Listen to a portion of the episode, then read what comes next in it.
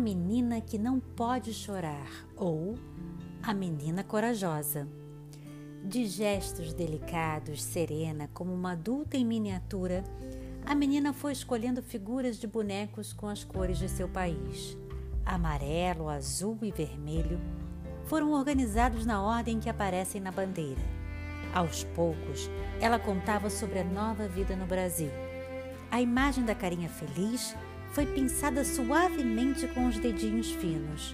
Só vou escolher esta, afirmou. Na escola, a menina come feijão com arroz.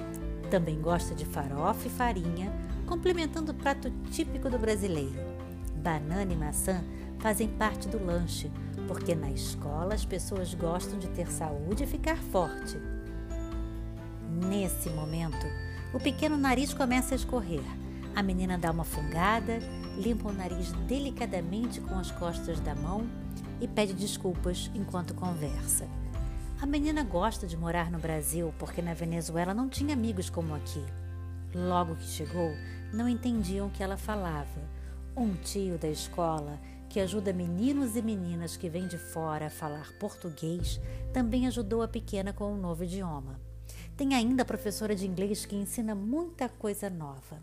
Na escola, a gente se faz inteligente e pode se fazer famoso, disse.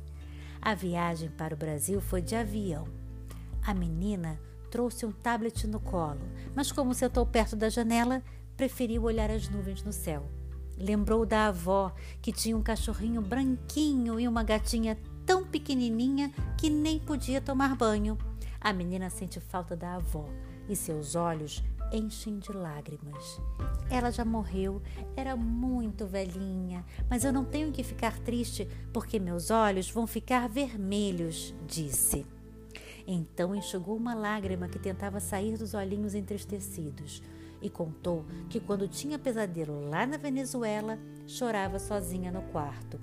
Às vezes, quando estou triste, meus olhos ficam profundos, explicou. Aquela menina pequena de aparência frágil já aprendeu que é preciso se esforçar para tocar a vida.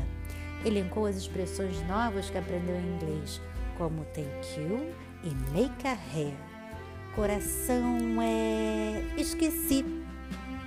E lembrou-se de uma palavra importante que ainda não conhecia em português. A professora ensinou: corajosa. Os meninos são mais fortes, mas as meninas são mais corajosas, afirmou.